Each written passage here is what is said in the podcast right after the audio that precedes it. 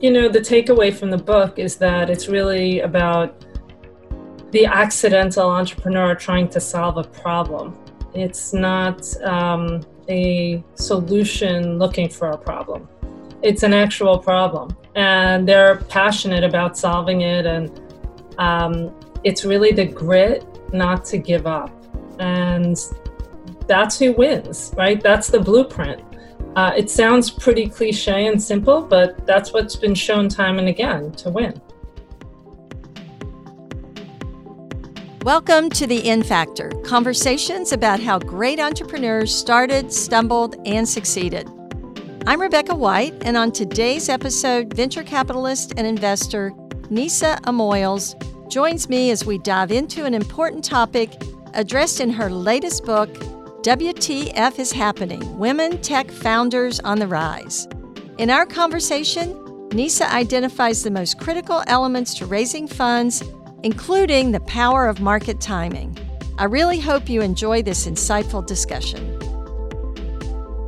Nisa, thank you for joining me today. Um, your new book, WTF is Happening Women Tech Founders on the Rise, has gained significant traction, quickly rising to the Amazon's best seller list within 24 hours of its release. First of all, it's a really fun name. Thank you. and I think a compelling topic. So, would you tell us tell us a little bit about what that book's about, and um, what do you want re- our readers and our listeners to know about that book? Absolutely. So. The book is profiles 13 female founders in the areas of blockchain, artificial intelligence, virtual reality, robotics, and autonomous mobility, and talks about how they went about starting the businesses, how they obtained funding, and um, how their businesses are thriving. And the reason for the book is that I had been writing for Forbes, um, profiling different uh, female founders for a while. I realized that the female founders that get the most media attention are in food, fashion, beauty, and e commerce. And there aren't that many um, articles about these other women in these areas of frontier tech, which is the area I invest in, which I believe is very important in terms of disrupting the future. And I feel it's very important for women to play a role in that. Um, and also, having been a venture capitalist and observing that female founders still receive 2% of all funding, um, even though they outperform, I felt it was important to call attention to that to other investors. Very important. I'm so glad to hear that you're doing that. I'm a I'm a tech female, a tech female entrepreneur myself. So really excited to hear that uh, that focus. Uh, you have a real varied background yourself uh, with expertise in a lot of areas. Can you tell us how you got to this point? You're you've been writing for Forbes, and that kind of led you down the path of studying female tech entrepreneurs. What did you do prior to that, and how did you get where you are today? Yeah, absolutely. So I started out as a securities lawyer.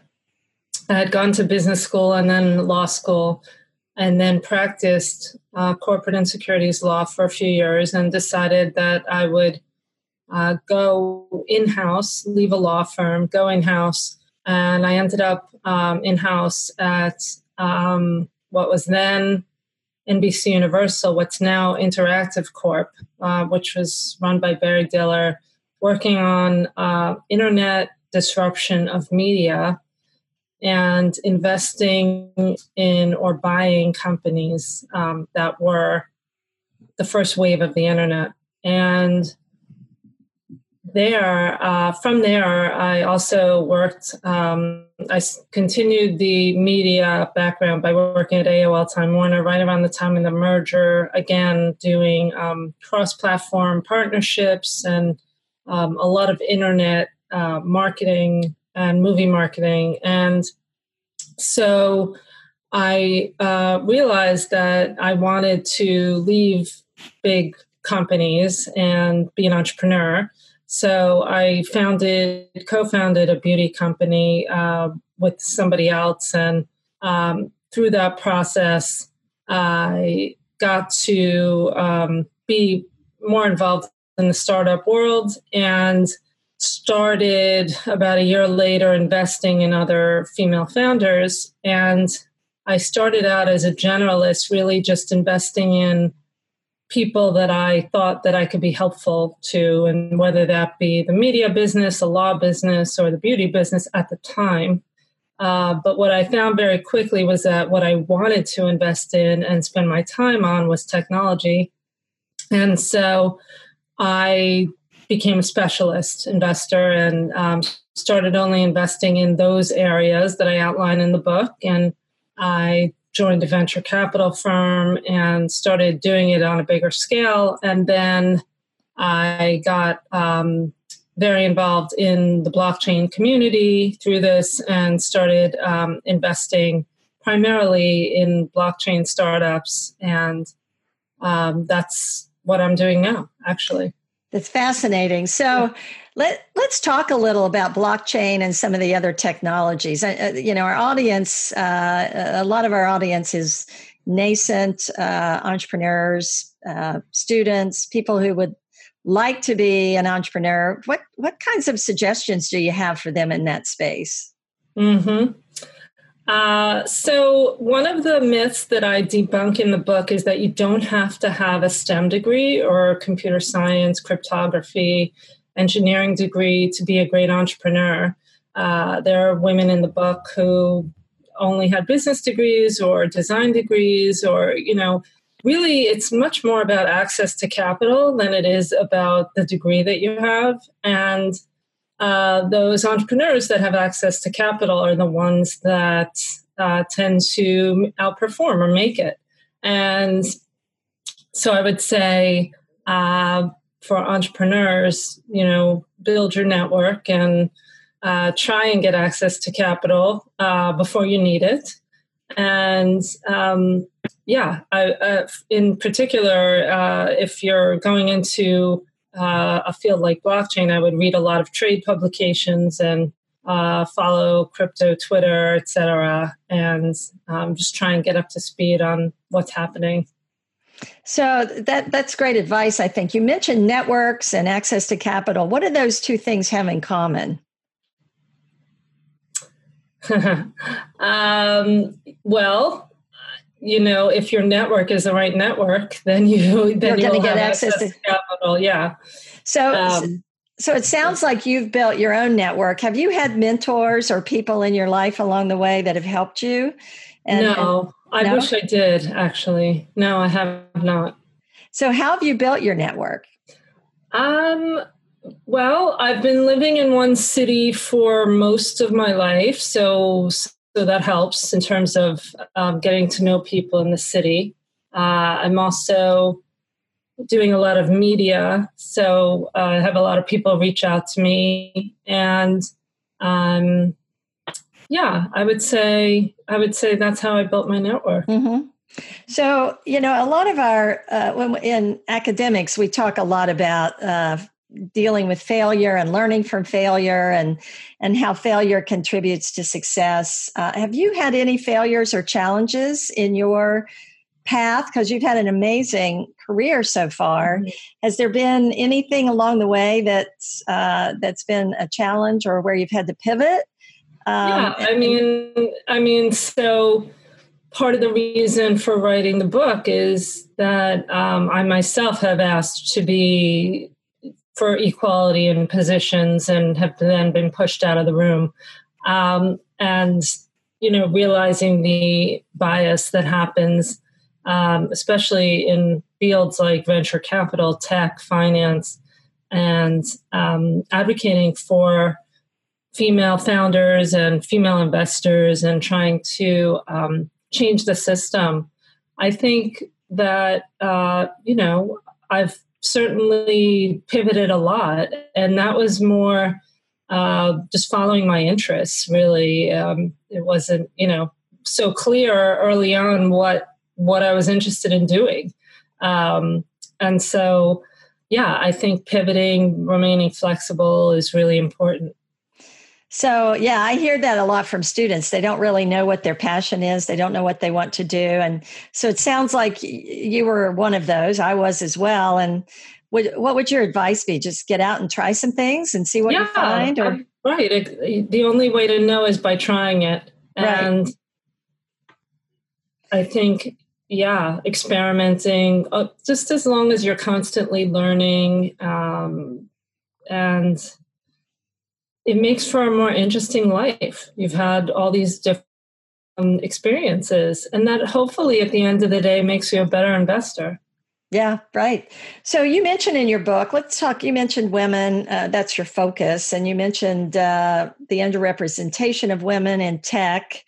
Uh, you talk about that in your book, and you and you talk about the underrepresentation of funding for women. Um, despite their clear competencies. Can you talk a little bit about where you think this problem comes from and and what are some of the practical steps maybe as a society and those of us interested in entrepreneurial ecosystems what we can do to change this narrative? Mhm. Yeah, there's part of it is a systemic structural problem and part of it is bias and how the industry grew up uh, as a cottage industry based on pattern matching. But in, the, in terms of a systemic problem, if you think about um, who allocates funds to venture capitalists, it's pensions, endowments, and sovereign wealth funds. And although they've had emerging manager programs, um, there hasn't been that much of you know the 2% number hasn't moved. Let's let's just say that. Mm-hmm. the trickle down effect has not happened. And that's because it's really you know very small amounts of capital that are being allocated towards women who are managing funds who then invest in women. And part of it is because there um, you know there traditionally were not as many female entrepreneurs but now that is the fastest growing population of entrepreneurs. So the data is overwhelming that they outperform and they're undershopped and undervalued. So it's classic arbitrage. It's really an opportunity to seek alpha. However, these pensions and endowments are still not allocating huge sums to the, so to speak, diversity mm-hmm. and they're not incented to take risk. Um, so they may feel like there's more risk involved in emerging managers, and there is, but there's also outsized returns. So that's part of the issue. The other uh, part is, as I said, the bias that um, this is an industry primarily it's male dominated, and they're looking for in entrepreneurs that match whoever has been successful in the past. So that was for a long time the model of Mark Zuckerberg, right? They, so uh, I think there's that they may also not have access to uh, female entrepreneurs. They they don't run in the same circles, and this is a business of access and networks, and so it's hard to cross over sometimes. So I think, what can we do? I mean, we have been lobbying the institutional investors for a while. Um, some in California have actually gone as far as laws and sanctions. Um, mm-hmm. Mm-hmm.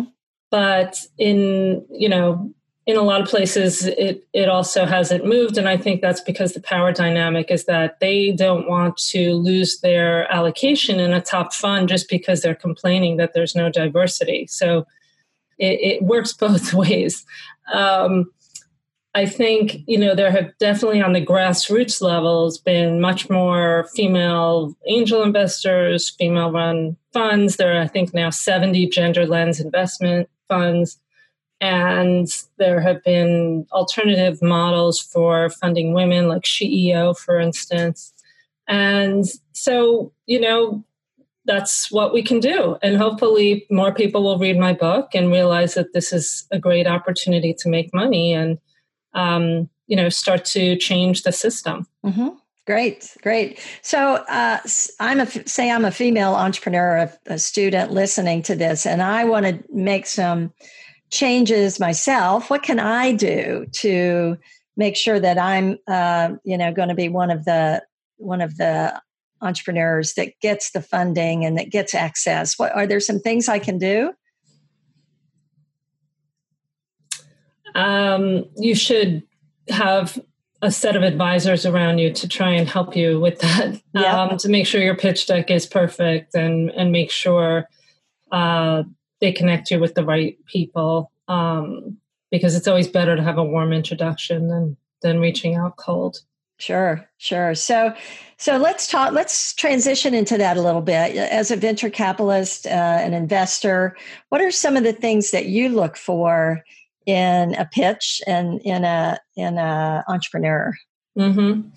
so i mean at the early stage it's really all about the team and the size of the market and the timing because you expect that the company will pivot a number of times along the way that's okay so you're really betting on the jockey um, but i think more important if you look historically the uh, investments that have outperformed the best are really the ones that have had the best timing. So, mm-hmm. why you, why now is what has changed in the market to make this the right year to be doing this business? Like, has there been government uh, legislation? Has there been um, a breakthrough in technology that allows for this to be built? Has there been um, some global macro forces at, afoot? And so I think that is really important and often underlooked when you're looking at investment opportunities. Yeah, that's a great point. I love that. When um, when I teach the whole opportunity recognition area to my class, I talk about the root of the word opportunity, which comes from the Latin phrase ob portu, and it really refers to the time back in the day when the the uh, the when the, they they weren't able to dredge the ports that the ship and the captain were waiting for the right time mm. to go to mm. port. And mm-hmm. if the if they went when the tide was too low, they were going to run aground, or uh, if they missed it, they were going to have to wait. So I, I think that that's how I talk about timing, and I I'm glad to hear you point to that as one of the critical factors mm-hmm. uh, that we look for. So, um, you do a lot of things. You're a venture capitalist, an angel investor, a media commentator, an entrepreneur, an author. Let's talk a little bit about how you find time to do all that.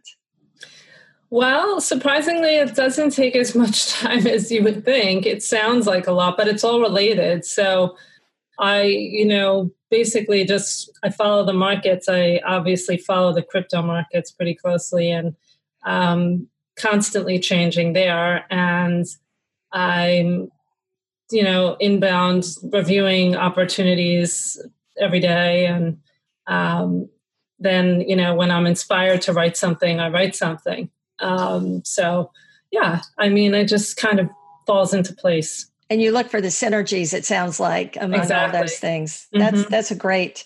That's great. So, if if I were to ask you if there's a blueprint for success in business, what would you say that might be? Do you have any any kind of summary models or blueprints that are well are, I, I think you know the takeaway from the book is that it's really about the accidental entrepreneur trying to solve a problem. It's not um, a solution looking for a problem. It's an actual problem and they're passionate about solving it and um, it's really the grit not to give up and that's who wins, right? That's the blueprint. Uh, it sounds pretty cliche and simple, but that's what's been shown time and again to win and yeah. access to capital. yeah, you know, I, I, I talk a lot about resilience. Also, I think it's right. if you just have to keep going, mm-hmm. um, and that that's sometimes a very hard thing. I know there's there's a lot of discussion out there about grit and mm-hmm. perseverance mm-hmm. and and all of that. So as we start to pull this conversation uh, to an end, is there one main piece of advice that you would want to share with our listeners who are many of them uh, thinking they'd like to go down this path of entrepreneurship? Mm-hmm. think about what really makes you angry and channel that into um, that because that's really the problem, right? And work on solving that problem and channel that energy into that resilience and grit. That's that's great advice. So, where can our listeners find you and connect with you? Yeah, I'm on LinkedIn. Uh, the best place is probably Twitter to follow me. I'm Nisa. I have a website which is just my name, nisaamoils.com, and I'm happy to hear from everybody. All right, thank you, Nisa. Thank you so much.